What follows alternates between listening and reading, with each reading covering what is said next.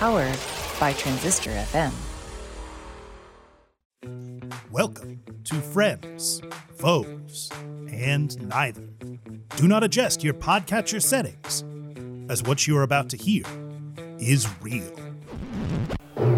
It's the Derek Duval Show. Prepare yourself for insightful interviews with incredible people. Join us now as we delve ever deeper into the human condition. And now, coming to you live to tape From the Derek Duval production bunker, it's Derek Duval! Hello, Duval Nation. Hello. Hey, everybody. Hi. Thank you so much. Please sit. Thank you. Hello, Duval Nation, and welcome to the Derek Duval Show. We are back with another fantastic journey into the lives of extraordinary people. This episode is brought to you today by the fine folks at BetterHelp. BetterHelp is the world's largest therapy service, and it's 100% online. Get 10% off your first month at betterhelp.com slash Derek Duvall Show. That's better, H-E-L-P dot com slash Derek Duvall Show. So before we jump into this episode, I want to say a huge thank you to my last guest, Anola Bedard, an absolutely lovely lady, and I wish nothing but the best luck for her career. If you have not heard our in-depth interview, I strongly advise you to check it out at the conclusion of this episode. So welcome to episode 192, and we have a fantastic episode lined up for you today.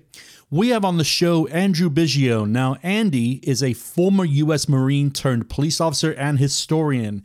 His incredible project, The Rifle, has seen the recording and preservation of hundreds of World War II veteran stories. His tireless humanitarian work in the veteran community has also made him a legend. After the success of his first book, The Rifle, he has now released the much anticipated follow up, The Rifle 2 Back to the Battlefield. Andy is a fantastic guest and someone I was not only honored to have on the show, but also someone whose journey I have followed with great interest and passion. So let's get him out here, Duval Nation. Please welcome to the show, calling in today from Boston, Massachusetts, Andrew Biggio.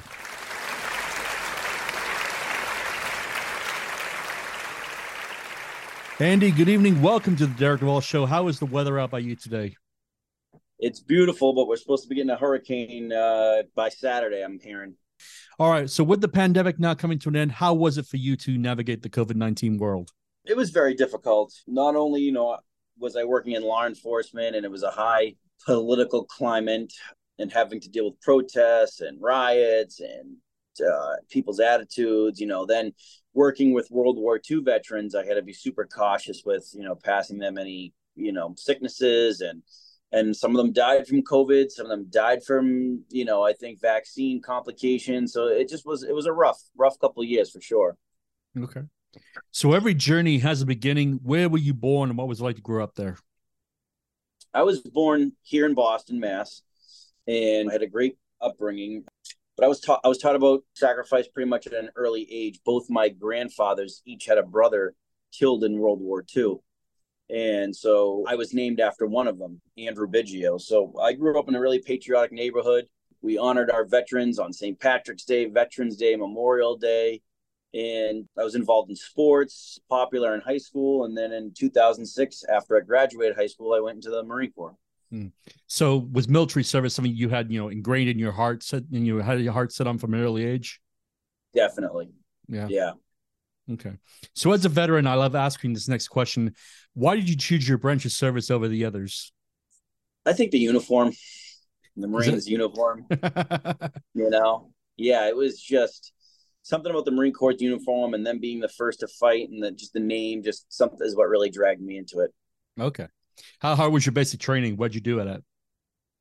I did it at Parris Island, and as an 18 year old kid who never left home before, I thought it was pretty difficult. Uh, the drill instructors were tough; they were all combat veterans, and it was my first time from home, and a lot of having to learn things on my own as a man, and, and um, it was tough. And it was one of the greatest things I've ever overcame. The other one that's out in San Diego, and I remember being out in when I was stationed out in San Diego. You are right by the airport, and you see them as you're taking off. You see them out there just being drilled on the on the flight deck out there and what have you, on just doing push-ups on the deck and watching Yeah. this, just watching them take off and what have you, wishing they were on the plane and what have you, and you always feel bad for them and what have you. So yeah, I get it. So Yeah, for sure. yeah. So how many deployments did you do, and where did you do the at? I did two deployments, deployed to Iraq in 2008 and then Afghanistan all of 2011. Okay. Now you have a bachelor's degree for sociology from the Suffolk University, correct? Yep. Why sociology? At that time, my university at Suffolk, um, they're they're you could only major in if you wanted to major in anything with criminology or policing stuff like that, had to be sociology uh, with a concentration in criminal justice. So that's what I did, and then I went and got my master's for Homeland Security at Northeastern. Hmm. Why'd you get out of the military? You know, I think I got everything I wanted before I was a sergeant in E5. You know, I got multiple deployments. I was in the infantry. I, I wanted to be, my goal was to always just never stay in the military as a career, but do my time, get out and become a police officer. And that's kind of the path I stuck on. Hmm. Now, like you said, you just said you are a police officer. What inspired you to continue to serve?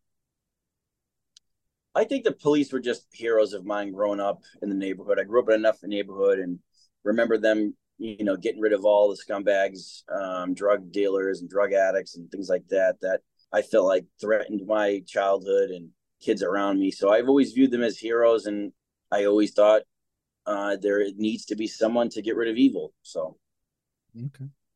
All right. So I want to talk to you about what may be one of the most important projects any civilian has ever put into motion in the form of a journey you call the rifle for my listeners, can you please give them an explanation as to what the rifle is and why you felt the need to set out on this absolutely incredible crusade?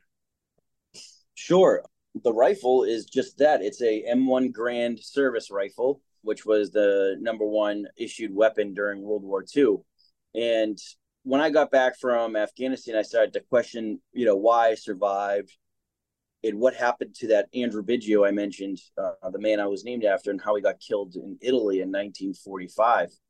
So I was pretty, I guess I had some sort of survivor's guilt on why I survived and he didn't. And started to read the letters he wrote home that my grandmother had saved in a shoebox. And in this letter, he write home, he writes home to his mother about how much he enjoyed the M1 Garand and dear mom, this is going to be the newest rifle out there. It's going to be better than what the Germans have or the Japanese have. And he's writing from basic training to his mother in Boston, Massachusetts. And it's, I thought it was just so interesting that he was just infatuated with this weapon enough to get it right home and tell his mother about it, who, who was probably like, what, you know, reading such different types of letters than what her son probably used to write to him in school, you know? So I had to go out and buy what what and feel what he felt and hold what he held this m1 Garand. once i took it home it took on a life of its own. Are those pretty easy to track down? No. No not anymore. Um, they're very expensive. If you want to get a world war ii era one serial numbers on there it's pretty difficult to do um, and if you do it's expensive. So what i did was you know when i took the rifle back to my family members no one expressed interest like I did. I said, you know, this is the rifle Uncle Andy had when he died, and nobody understood it. So I brought it to my neighbor who fought in World War II. When I put it in his hands, I knew I had something magical. Seeing his reaction um, at age 92, it's like he was uh, 19 again. Hmm. As of this recording, there are roughly 167,000 World War II veterans left in the United States, and that is a very loose estimate, as these, you know, veterans are in very advanced stages of age. How are you tracking these veterans down? Yeah, it's a good question.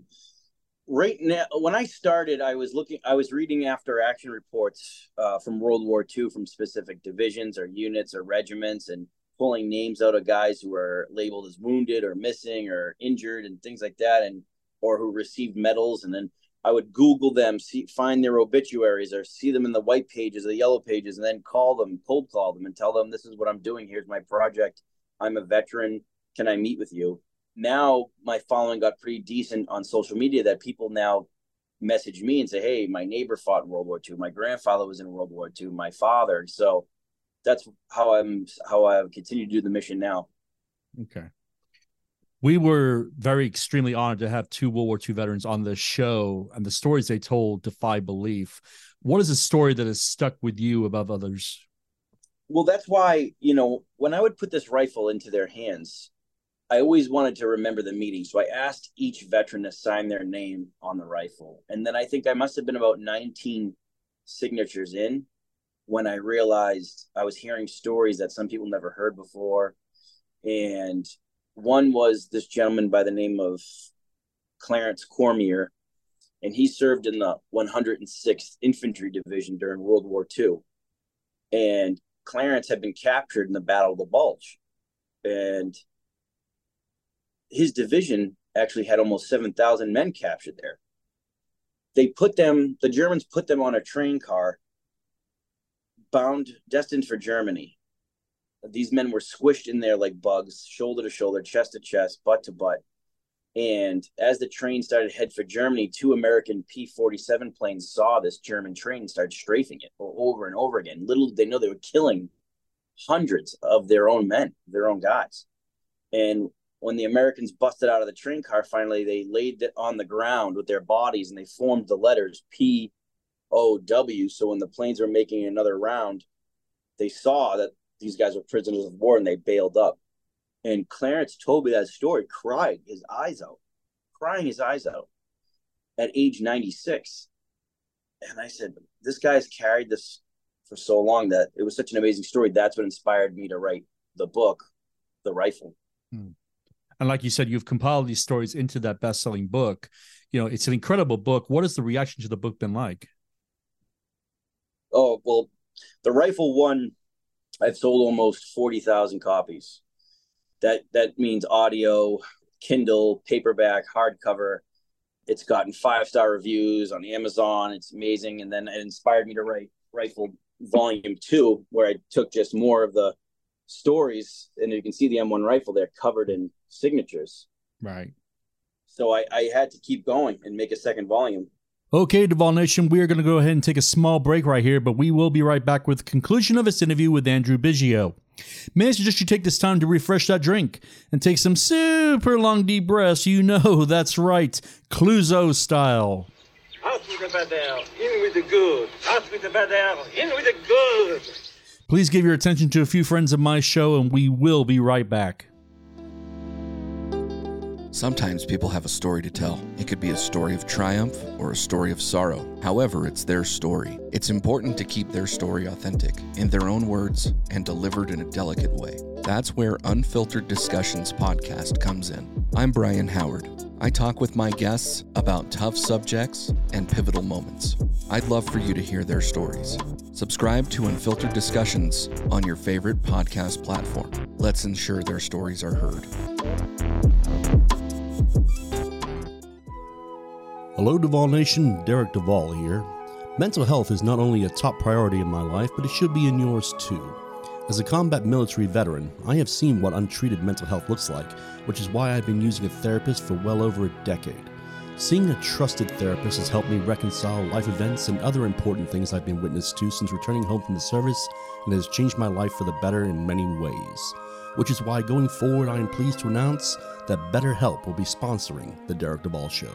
BetterHelp is the world's first therapy service and it's 100% online. With BetterHelp, you can tap into a network of over 30,000 licensed and experienced therapists who can help you with a wide range of issues.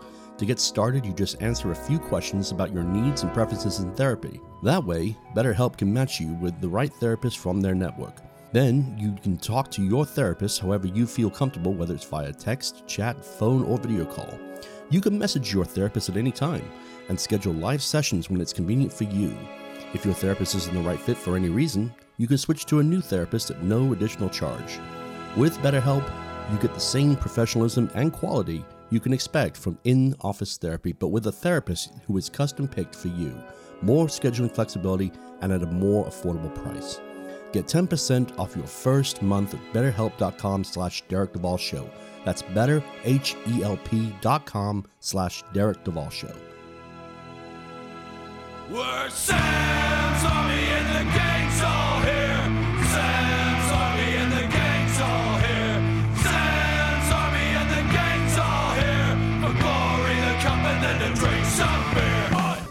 this is Chad from The Shame. Are listening to the Derek Duval Show. You can find our stuff at theshameshop.com or listen to it on almost all the streaming services. We'll see you down the pub. Cheers.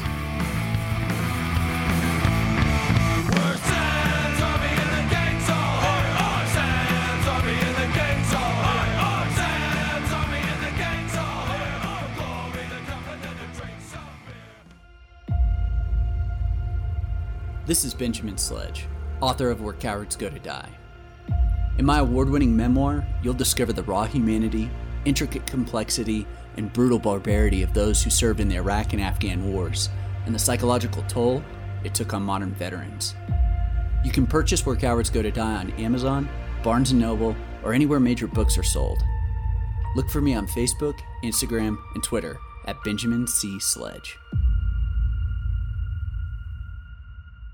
Hey, this is Patrick Baker, and you are listening to The Derek Duvall Show.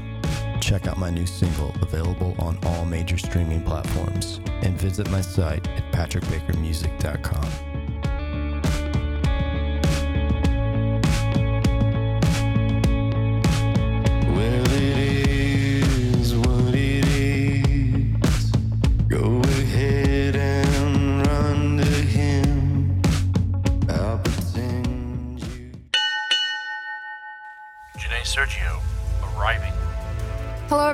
This is Janae Sergio, life coach, combat veteran, and best selling author. I invite you to purchase my new book, Perfectly Flawed A Veteran's Journey from Homeless to Hero. In these pages, you will learn about the lowest struggles of my life to the absolute triumphs that have made me the strong woman I am today. Follow along as I talk about homelessness, my naval role in Operation Enduring Freedom, navigating insurmountable odds, and how I dealt with and overcame them. You can find Perfectly Flawed on Amazon, Barnes & Noble, or wherever books are sold. Welcome back to the episode 192 of the Derek Duvall Show. Let's get right back to it with the conclusion of our interview with former U.S. Marine, police officer, and historian Andrew Biggio. And you are launching that book. It's a sequel of sorts. You know, and this time it's many different kinds of stories. You know, can you talk some more about that? Because I did read that on your Instagram page. This is a very different kind of book. Rifle two, you know, rifle one, I, I stuck with, you know, representing stories of the greatest generation and heroes that overcame such awful things. But then in rifle two, I, I decided to take maybe um, six or seven veterans who had a real rough go after World War II. Um, some became alcoholics, other became criminals. Um, some took uh, attempted suicide. Others uh, were liars about their service just to get ahead in life. And um, I took the time to show everyone that um, sometimes the greatest generation wasn't perfect as well, especially veterans who are now living in a hard time themselves after their own service in modern history. Hmm. You had a former second SS Panzer Division soldier write the foreword, incredibly controversial, but based on what I saw in your video, I totally understand why you did it. Can you explain why you did it?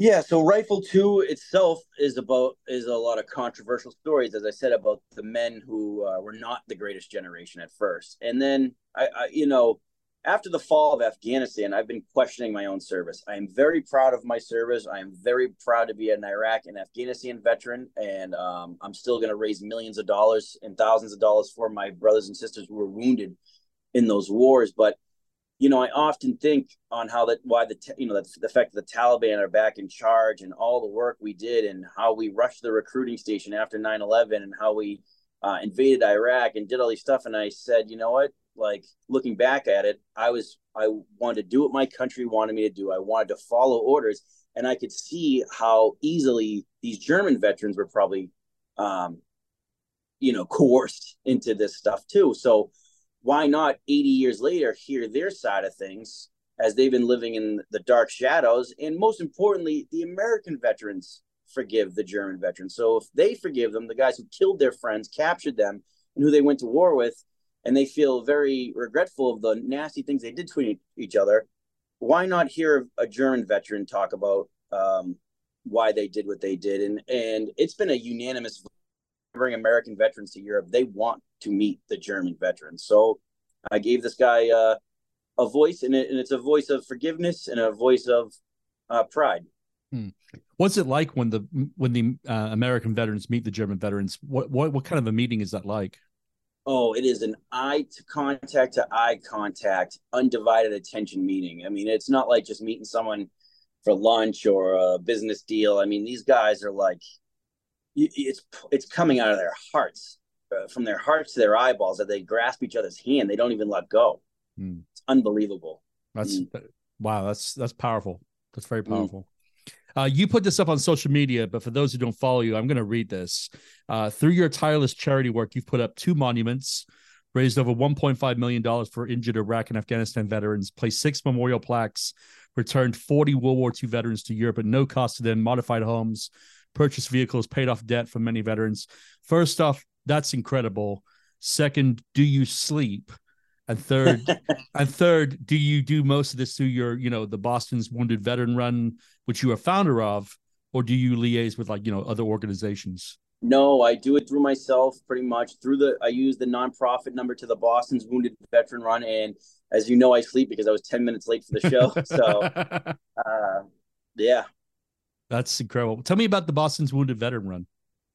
Yeah, 13 years ago, actually 14 years ago now, I met a young 82nd Airborne soldier who had got back from Iraq and he needed a bicranial replacement surgery. Uh, he got hit with an IED, that replaced his skull with plastic, and the family just was not. It was just taking slow as snails to get uh, housing modifications and specific grants for this veteran in the early 2000s. I mean, the VA was really behind. So I asked the parents if I could do a motorcycle charity run for their son, who was Vincent Mannion Brodeur was his name. And about 300 of us got together on our Harley Davidsons and sport bikes, and we did a charity ride. We raised like 30 grand for him. And the next year, I picked a different veteran. The next year, I picked different veterans. And 14 years later, I want to say we've helped, oh man, 60 or 70 veterans and given out, uh, like I said, uh, probably combined 1.5 million distributed to all those veterans. That's amazing, man. You, you have a big you have a big heart. That's that's absolutely absolutely amazing. Thank you. Uh, what do you plan to do with the M1 rifle when you finish this project? I want it to be placed in a museum and on display forever. Uh, that museum is yet to be decided because I need to tread carefully on which museum is going to actually display it or which is going to throw it into uh, storage because that's just not, I'm not going to let that happen. It, there's nothing like this piece of equipment anywhere in the world, an M1 Garand with 320 names on it. All right. So you touched on it very briefly, um, but I have asked every veteran who's come on my show this next question. And if it's okay, I would like to ask it to you. And that is, you know, as an Afghanistan veteran, what were your emotions when you saw the fall of Afghanistan? Embarrassing, uh,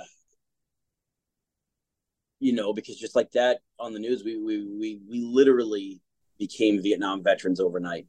Looking at that, what was going on, uh, it was embarrassing. It was humiliating. It was shameful. Um, I think often of those 13 service members who were just pushed into the meat grinder and slaughtered for because we screwed up the exit of getting out of there. I think of the generals who didn't have the balls to uh, resign after that. I think of uh, it was a complete catastrophe, and I think everyone. I don't care what political affiliation you are. I think that's enough to absolutely change whoever the hell's in the White House in the next election. I don't care if it's Democrat or Republican. I think it was an absolute disaster. 20 years after one of the worst terrorist attacks we've ever had in human history, for it to happen like that. And I just, it, it, looks like it's been a failure for a few years. Clearly, when I was in Afghanistan in 2011, you couldn't find one person to even admit they were they were Taliban, and now all of a sudden you have miles and miles of them and vehicles pouring into Kabul. Where did these people come from? Uh, why didn't our three-letter agencies like the CIA and all these other uh, groups know that this was going to happen? I heard that the Afghan army and the Afghan police hadn't been paid for like eight months before the fall of Kabul. So, you know, if this was the case, then we should have killed bin Laden and been out of there, you know? Yeah. That, well said. I uh, 100% agree. All right. Pierre de Coubertin said the most important thing in life is not the triumph, but the struggle. You get a chance to talk to your younger self. What would you say to him? I think I've been hard on myself and very critical of myself over the years when it comes to policing, being Marine, being an author, being a historian. I think one thing I'd get through to to the younger me is that making mistakes is part of the learning process and only makes you stronger. What doesn't kill you makes you stronger. And just reiterate that. I feel like I had a lot of rude awakenings in life because that stuff was not prepared for me. So, all right. So, apart from the release of the Rifle 2, what's next for you? The 80th anniversary of Normandy, I think, is going to be my last trip bringing World War II veterans to Europe through their age and time. And I'm going to be moving on from World War II to probably other wars to write about, and other veterans, to raise awareness for. So I have a trip to Belgium coming up December for the 79th anniversary of the Battle of the Bulge, which I'll be returning a few veterans, and also Normandy in June. Okay. As we enter the final phase of the interview, I always like to ask one fun question. Andy, what do you like to do for fun and to relax? Do you, do you relax? I think that's probably a better question. Yeah, you know, it's funny. It's both my occupations of doing veterans advocacy and, and being a cop are both passion and work to me.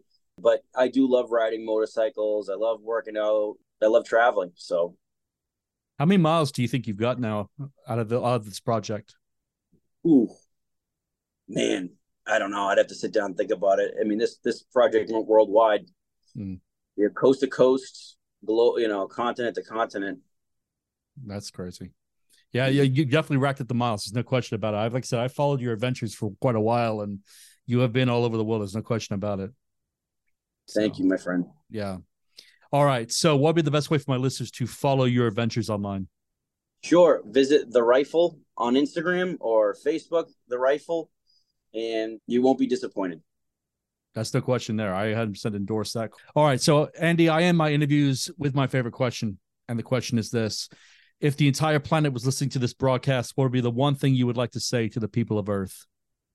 You know, I guess my, I'll stay in my lane and just say, um, respect those who uh, helped end the greatest war of all time while we still have them, because in a few years they're going to be gone. And just like the World War One veterans who kind of slipped away from us without realizing. Um, let's absorb these men and women like a sponge before the next two or three years. All right. The Rifle 2 Back to the Battlefield is releasing on September 19th, 2023 on Amazon, Barnes Noble, or wherever you buy your books online. Andy, this is you have created something that will stand the test of time on behalf of all historians. We all owe you a debt we can never repay. So thank you and thanks for coming on the show, my friend. Thank you, sir. And just like that, Duval Nation, we come to the end of episode 192. I want to thank Andy for taking the time out of his incredibly busy schedule to come on the show. I honestly was super grateful for the incredible chance to speak to him about this project that I truly believe in, and I want to wish him nothing but the greatest success for his future endeavors. Okay, tune again next time as we showcase another extraordinary person. I have a really good one coming up in a few days, so be sure to keep checking your favorite podcast streaming channel for that episode to drop. Also, I think it's fair to ask you, the listener, have you enjoyed this episode? I truly hope you have, so please go and hit that subscribe button to keep up to date for when new episodes drop. Also, if you're feeling generous, drop us a review. We love reading what our listeners have to say about us, good or bad. We are still enjoying our partnership with the amazing T TeePublic. The Derek Duval Show is a great little store on there, and we have everything with our logo on it, including magnets, stickers, and mugs. Plus, we have some really fun t shirts on there that Mrs. Duval and I added ourselves. So please go to our website, derekduvalshow.com, go to the banner on the left that says merch, click that, and you'll be taken to our store on T TeePublic. And once again, I want to thank them for being such great partners with the show. On behalf of myself and the entire team here at the Derek Duval Show, I want to say to each and every one of you listening, I want to echo what Andy said. Let's try to appreciate the last few World War II veterans we have left. We just lost the star of episode 59, Bill Parker, on September 11th at the age of 98. I attended his funeral and it was a hero's send off. That is how every World War II funeral should be a hero's send off, as this is what the greatest generation were heroes. Nostar, God bless, and see you next time, Planet Earth. This has been a recording of The Derek Duval Show, and we thank you for listening. Please go to our website, derekduvalshow.com, for links to merchandise and to explore past episodes. Please find us on social media on Facebook, Twitter, and Instagram at Derek Duval Show.